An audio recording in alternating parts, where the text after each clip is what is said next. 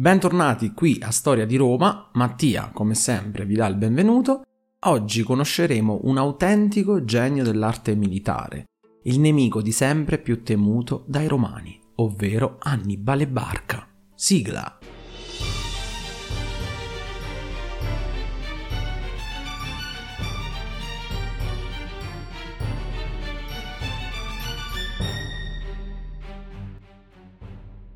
Prima di iniziare volevo invitarvi a seguire la pagina ufficiale Instagram del podcast che si chiama Podcast Storia di Roma. Inoltre ho aperto un account Patreon all'indirizzo www.patreon.com slash storia di Roma per chiunque volesse supportarmi o aiutarmi al proseguimento di questo podcast, con contenuti in anteprima per gli abbonati. Grazie davvero a tutti quelli che intendono aiutarmi. Ci troviamo intorno al 220 a.C., abbiamo visto Cartagine perdere la prima guerra punica e subito dopo aver avuto una guerra lunga quasi tre anni contro i loro stessi mercenari, che non erano stati pagati per le loro mansioni e che quindi scatenò tutto ciò una ribellione. Grazie soprattutto al generale cartaginese Amilcare, la situazione però era tornata a favore dei punici che sedarono la ribellione e dovevano iniziare a riprendere il loro potere che negli anni si era parecchio indebolito, dopo la sconfitta a causa dei romani della prima guerra punica ed appunto quest'ultima ribellione di cui abbiamo parlato. Nel periodo subito successivo a questa guerra, risolta da Cartagine, la stessa città vuole riprendere in qualche modo a riottenere ricchezze e prestigio deve risollevarsi ovviamente il più presto possibile e per farlo doveva iniziare ad ampliare i suoi domini che gli erano stati strappati dai romani, come ad esempio la Sicilia, la Sardegna e la Corsica. Non poteva per ora puntare a recuperare queste isole perché Roma era uscita vincitrice e quindi Cartagine doveva guardare e mirare ad altri obiettivi. Così scelse di intervenire in maniera poderosa in Spagna una vasta terra ricca di materie prime che Cartagine stessa ne controllava già una piccola parte, soprattutto la costa orientale. Amilcare Barca, il miglior generale cartaginese, fu mandato proprio in Iberia con un esercito per iniziare le operazioni militari. Nel 247 a.C., quindi sette anni prima dello scoppio della guerra dei mercenari, che abbiamo già raccontato, nasce il figlio di Amilcare Barca, ovvero Annibale, che diventerà l'incubo più grande che avrà Roma, il nemico per eccellenza di tutta la storia romana da qui in avanti. Annibale era ancora molto piccolo quando scoppiò questa ribellione poi sedata dal padre, ma subito dopo partì proprio con Amilcare che lo portò con sé in Spagna. Innanzitutto precisiamo che il nome della famiglia, ovvero Barca, non è esattamente questo. Gli storici romani lo scrivevano in questo modo, ma il vero cognome di Annibale è un altro. Il nome Annibale, innanzitutto, in realtà in lingua punica era Annibahal, ovvero dono di Baal. Baal in sostanza era il dio supremo per i fenici. E Barca in realtà è Barak, ovvero il fulmine. Il fulmine a quei tempi era un attributo che si dava per intendere benedetto dagli dei, quindi Annibal Barak, il protetto dagli dei. È un nome questo di buona fortuna, di buon auspicio, un nome importante che ancora oggi viene usato se pensate a Barack Obama o a Mubarak ad esempio. Dunque la storia di quello che diverrà uno dei più grandi generali della storia umana inizia quando Cartagine ha già perso la prima guerra punica. Suo padre Amilcare proprio a Cartagine, prima di partire per la Spagna, fa giurare a suo figlio Annibale, ancora un bambino, eterna guerra ed eterno odio a Roma. Parte con suo padre e altri due fratelli, anche loro molto giovani, che si chiamavano Asdrubale e Magone, quest'ultimo il più giovane di tutti. Annibale cresce praticamente negli accampamenti dell'esercito cartaginese e con il padre partecipa a numerosi conflitti, imparando in pratica tutta l'arte della guerra, dalla tattica militare al combattimento uomo ad uomo. In pratica tutta la sua adolescenza e anche di più la passa in guerra, perché partì all'incirca all'età di 9-10 anni e divenne generale a 26, pensate un po'. Diventa ovviamente fin dalla tenera età una sorta di mascotte dell'esercito di Amilcare, che ne comincia ad apprezzare pian piano, quando appunto inizia a crescere Annibale, le sue doti da leader, una persona enormemente carismatica che inizia ad avere un grande rispetto da tutte le truppe. Dunque Annibale cresce e grazie al padre impara tutto ciò che il grande generale gli stava insegnando. Nel frattempo la campagna di Amilcare in Spagna meridionale ebbe successo, pur con poche truppe e pochi finanziamenti perché Cartagine era abbastanza ridotta all'osso, egli sottomise alcune città iberiche scegliendo come base operativa la vecchia colonia punica di Gades, l'odierna Cadice. Egli riaprì le miniere per autofinanziarsi, visto che Cartagine non provvedeva al sostentamento completo di tutte le truppe di Amilcare. Riorganizzò l'esercito e iniziò la conquista della Spagna. Un'altra grande conseguenza di queste conquiste fu l'arruolamento dei Celtiberi nell'esercito cartaginese. Questi uomini costituivano probabilmente le unità più tenaci e più forti delle forze di terra cartaginese. I Celtiberi in sostanza erano popolazioni celtiche stanziate nella penisola iberica. Dal nucleo originario, collocato nell'odierna Spagna centro-settentrionale, si estesero in seguito verso sud, nell'attuale Andalusia, e verso occidente, lungo le coste atlantiche della penisola, l'attuale Galizia.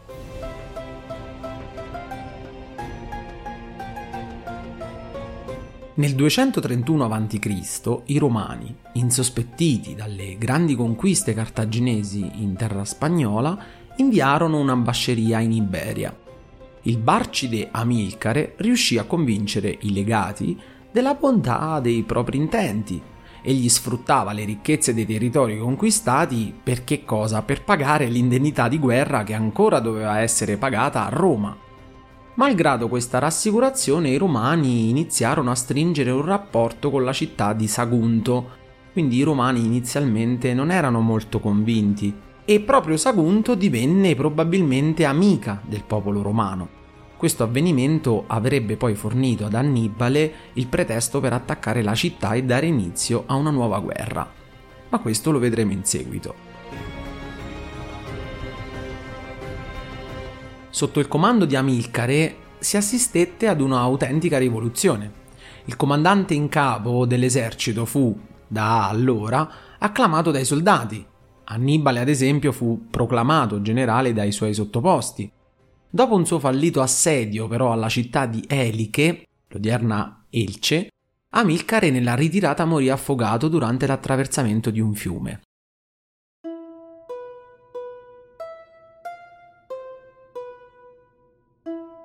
Annibale era presente all'episodio e ne rimase molto scosso. Il suo mentore, nonché padre, morì.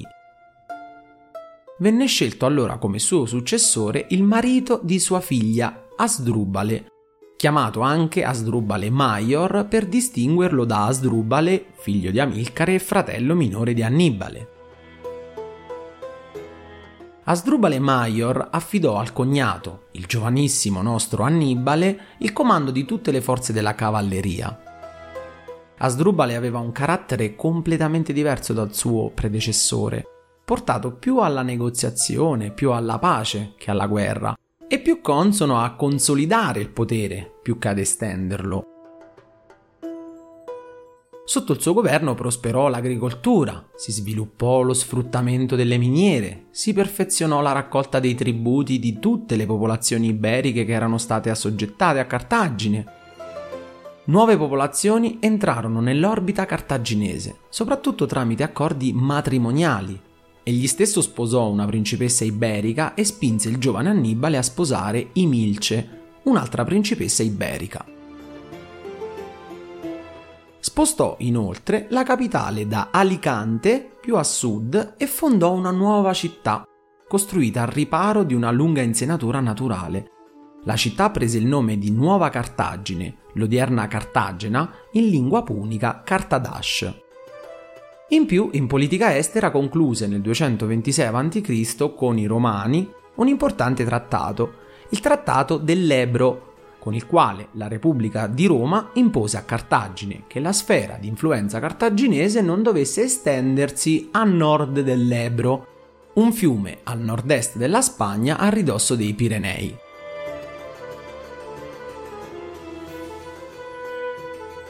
Dopo l'accordo con i romani, Asdrubale venne accoltellato da un servo che era riuscito ad avvicinarsi per un qualche motivo e morì nel 221 a.C. Subito dopo, l'esercito cartaginese scelse all'unanimità il cognato Annibale come suo comandante. Pensate che aveva solo 26 anni. Il quadro quindi era questo, immaginate Cartagine aveva ottenuto numerosi successi e dominazioni in Spagna con nuove colonie e ricchezze, Roma d'altro canto provava invece rabbia per queste vittorie puniche, rabbia e anche invidia, e teneva comunque sotto controllo la situazione per evitare che Cartagine andasse oltre. Oltre proprio a questi motivi aggiungiamo anche che Annibale era ora a capo delle truppe e provava, lo sappiamo, un odio spropositato per i romani. Inoltre in più la rabbia dei cartaginesi per aver perso non solo la prima guerra punica ma anche le isole della Sardegna e della Corsica per mano romana. Come potete ben notare ci sono tutti gli ingredienti per far esplodere una miccia in grado di scatenare un'ulteriore grande guerra tra queste due potenze.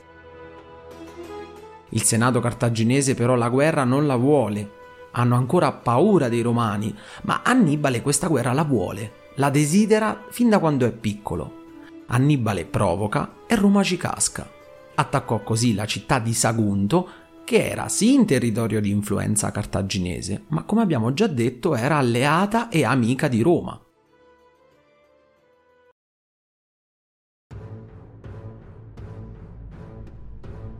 Quindi Sagunto chiese aiuto proprio ai romani, questi però si limitarono a inviare degli ambasciatori, ma Annibale non li ricevette. Sagunto venne così assediata nel 219 per otto mesi, otto lunghi mesi, senza che però Roma intervenisse. E infine, con l'avvenuta della fame e malattie, fu conquistata e rasa al suolo. Nessuna pietà da parte di Annibale che fu molto adirato ancor di più perché aveva perso molto tempo per la conquista della città.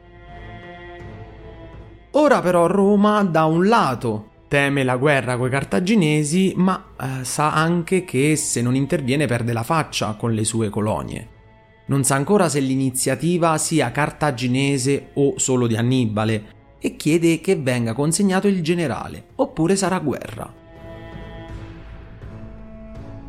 Ora, sebbene Annone temesse molto la guerra con Roma, i cartaginesi vogliono però la Spagna e le sue ricchezze Così respingono le richieste romane. Siamo nel 219 a.C. e inizia la seconda guerra punica, detta anche guerra annibalica, che durerà dal 218 a.C. al 202 a.C., che si svolge per 16 anni in Europa e successivamente in Africa. È il conflitto armato più importante dell'antichità per le popolazioni coinvolte, per i costi economici e umani, ma soprattutto per le conseguenze storiche, politiche, sociali del mondo mediterraneo. Contrariamente alla prima guerra punica, che fu combattuta e vinta soprattutto per mare, la seconda è una guerra via terra, con scontri in Spagna, Sicilia, Sardegna, Gallia, Italia, Illiria, Grecia, Africa. Di tutto quello che capitò ai due stati, Roma e Cartagine, il responsabile fu un solo uomo e una sola mente, Annibale, Polibio. Io vi ringrazio per l'ascolto. Se il podcast vi interessa, vi pregherei di cliccare su Segui per non perdere i prossimi episodi. Infine potete scrivermi commenti o suggerimenti a storiadiroma.podcast.gmail.com. Grazie a tutti e al prossimo episodio.